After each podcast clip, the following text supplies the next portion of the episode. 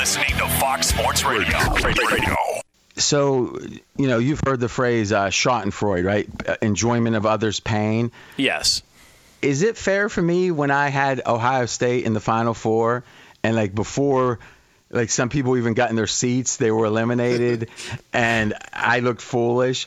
Is it is it Schadenfreude for me to say I'm not so upset that the whole tournament's been a tumult because it makes me look like oh okay. At the beginning it looked really bad. I, I think I, I could say that it's um not as bad. Would you agree jonas? Uh, yeah i had uh, illinois winning it all so i'm oh, long gone. I, I, I, I, had them in, uh, yeah let's just say this. The the pros at pregame.com who you know again by the test of time the best there are they multiple ones of them thought illinois was the only team that could compete with Gonzaga. So uh, we're going to get into, and I think the Vegas lead certainly is the tournament and all of the upsets. But I think there's some lessons we can learn that helps us, uh, you know, in the future games. Yeah, and this is the final day of the four game, four day, excuse me, opening weekend extravaganza for the NCAA tournament. It's the round of 32, one last set of games to get into the Sweet 16. But RJ, we have already seen a historic number of upsets so far in the tourney. Yeah, no doubt. And there's a bunch of ways to look at this.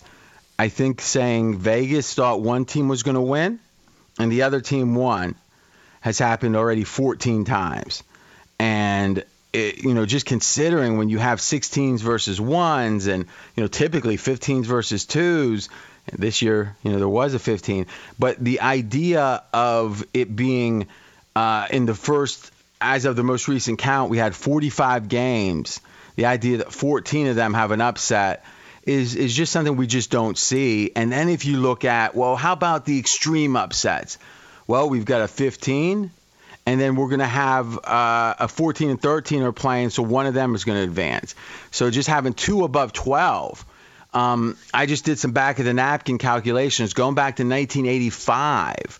So way back, 35 years or so, is going back to 1985. There had been like five or six 15 or um, above 12 seeds, so 13, 14, 15, 16. 12's always been a demarcator. You see 12s beat 5s all the time and then 12s get to the Sweet 16 all the time.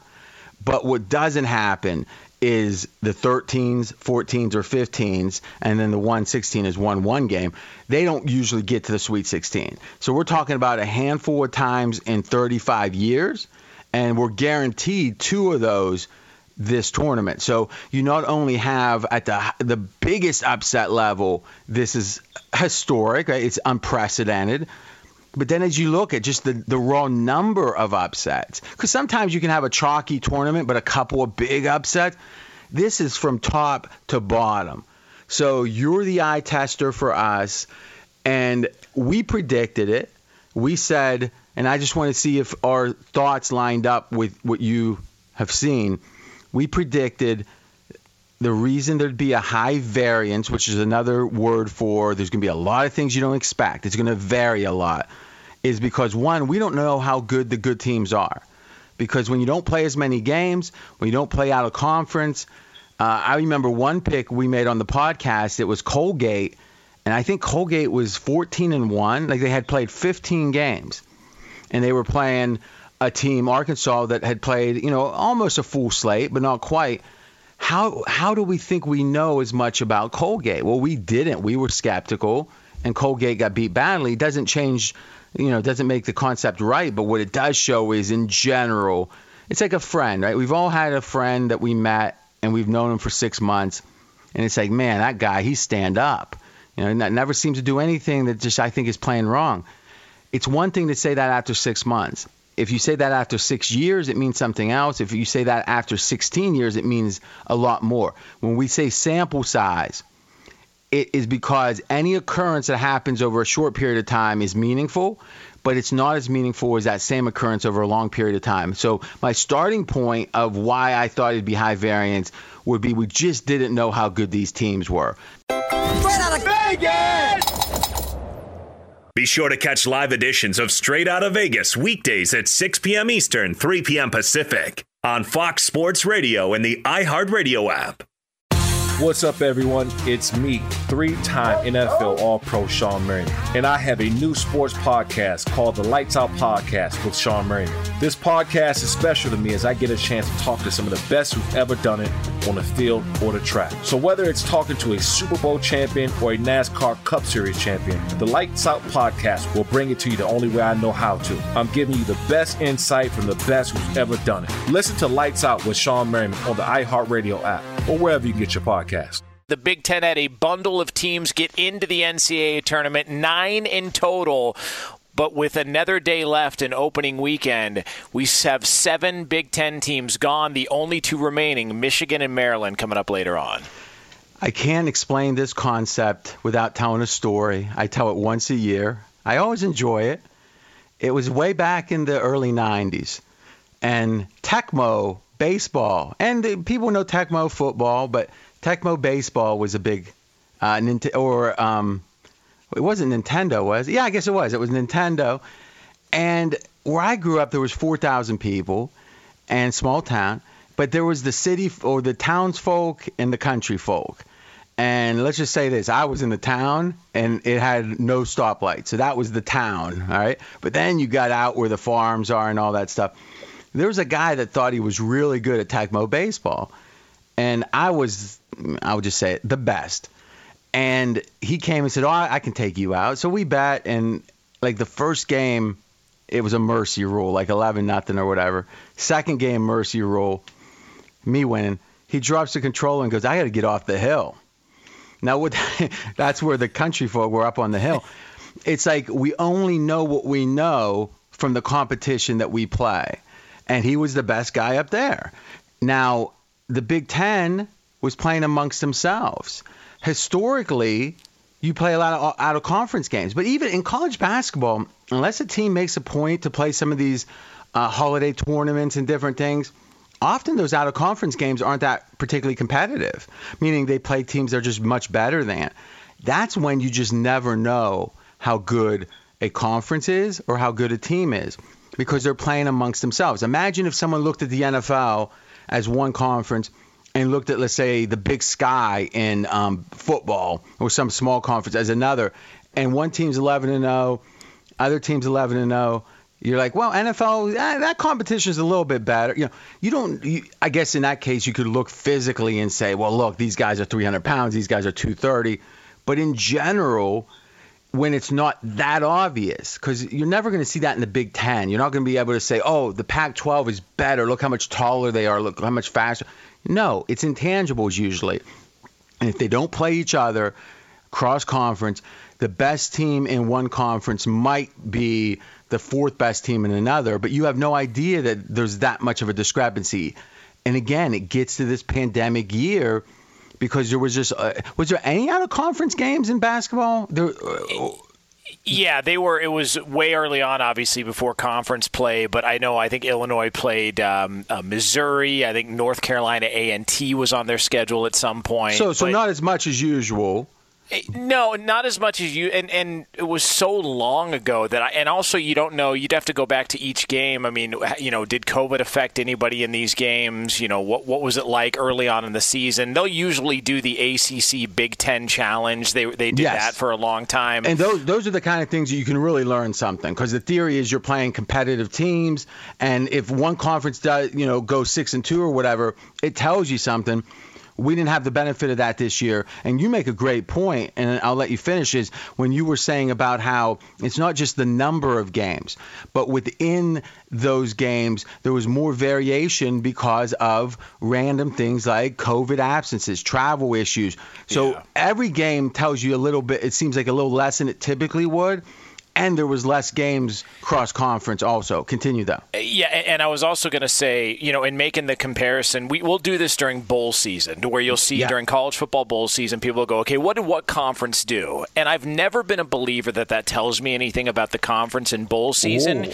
because it's like in the regular season for college basketball this year. In the bowl games man there's a lot of things that could go on. Maybe the best player sits out because he's waiting for the draft. Maybe uh, you know one team doesn't really care about the gift bag that they're getting. They've got injuries or somebody's getting a surgery done to get ready for the combine. There, there's bowl games in college football outside of the big bowls. A lot of teams don't really get get uh, up for. You know, some teams might not be as excited to play as you would think they would be because they've got players that are looking after their own interests. In the tournament, I think it's the opposite. It's one and done. It's sudden death, win or go home every single game, and to see one conference lose seven of nine when they were touted as the best conference all season long, I think that's a pretty damning look. Now you're making some a really good point. So let's think about what Jonas is saying here. I'm RJ Bell, straight out of Vegas.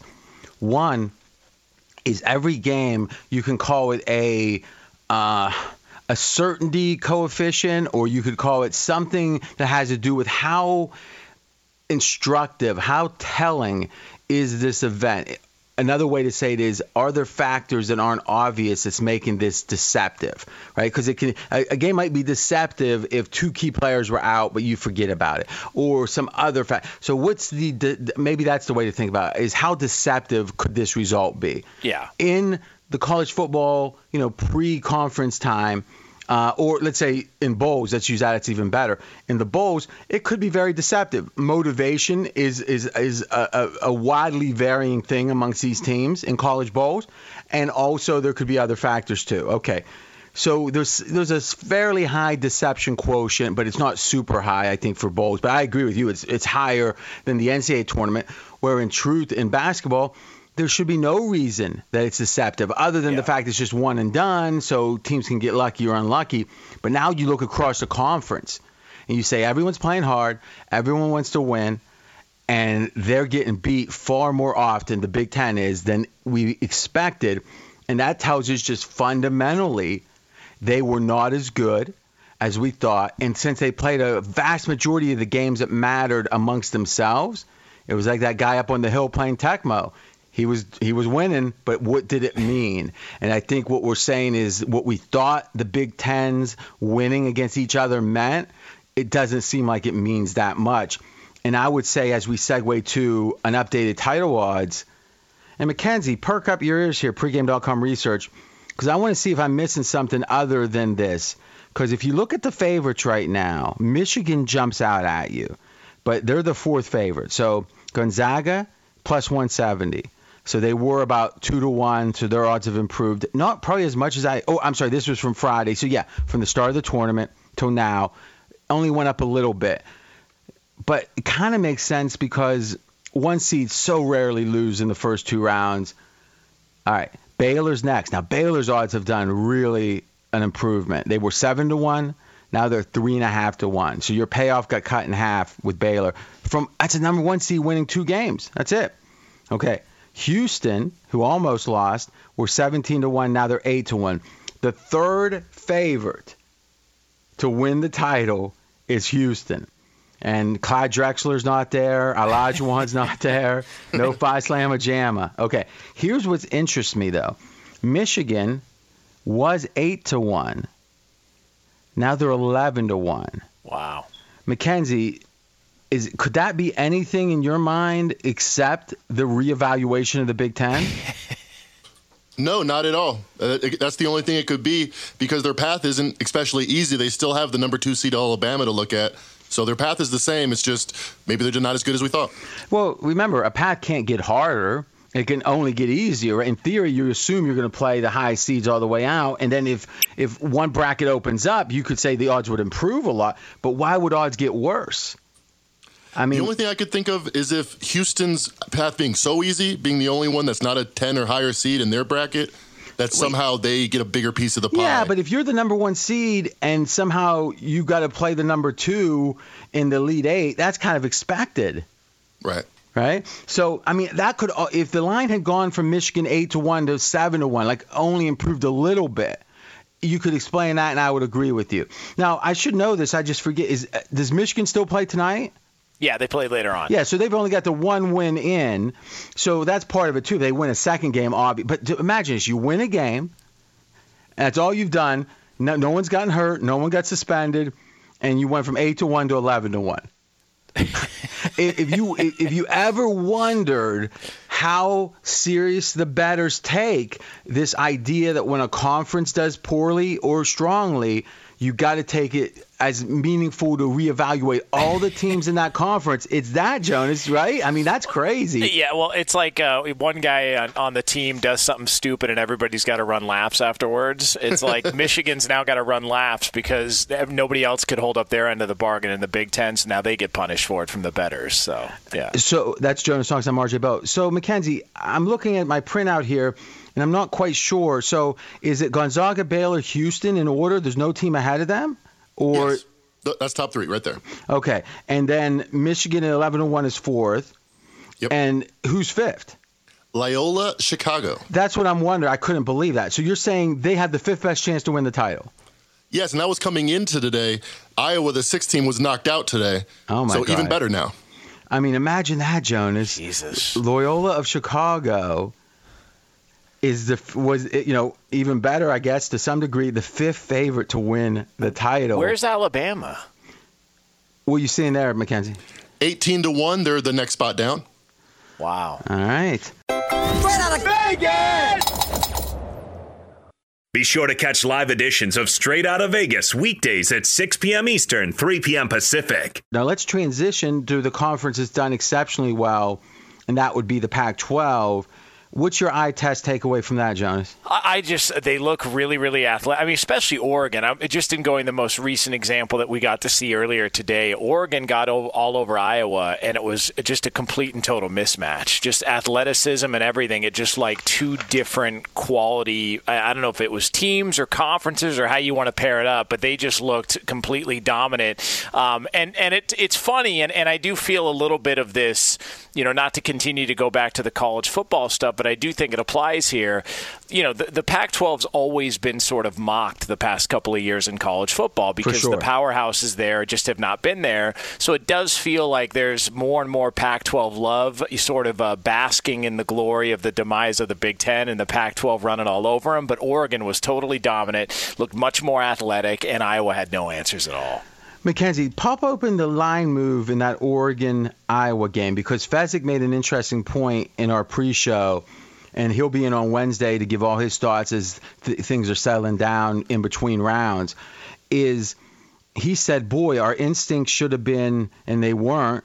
on Oregon because up to that point, though obviously Oregon's domination kind of put an exclamation point on it, we would be thinking, okay, up arrow Pac 12, down arrow Big 10, and oh, here's Pac 12 versus Big 10. It's something in theory we should have been looking at Oregon. I'm curious to see from the opener, Mackenzie, to the close of that line, was it a lot of Oregon money? Because as the other Big Ten teams were losing, as Pac 12 teams were doing well, did people reevaluate and start betting Oregon? Indeed, it went from five and a half to four and a half at close. All right, so Iowa was favored by five and a half, and then the money came in on Oregon, four and a half, and then they won outright. Right, push the number down.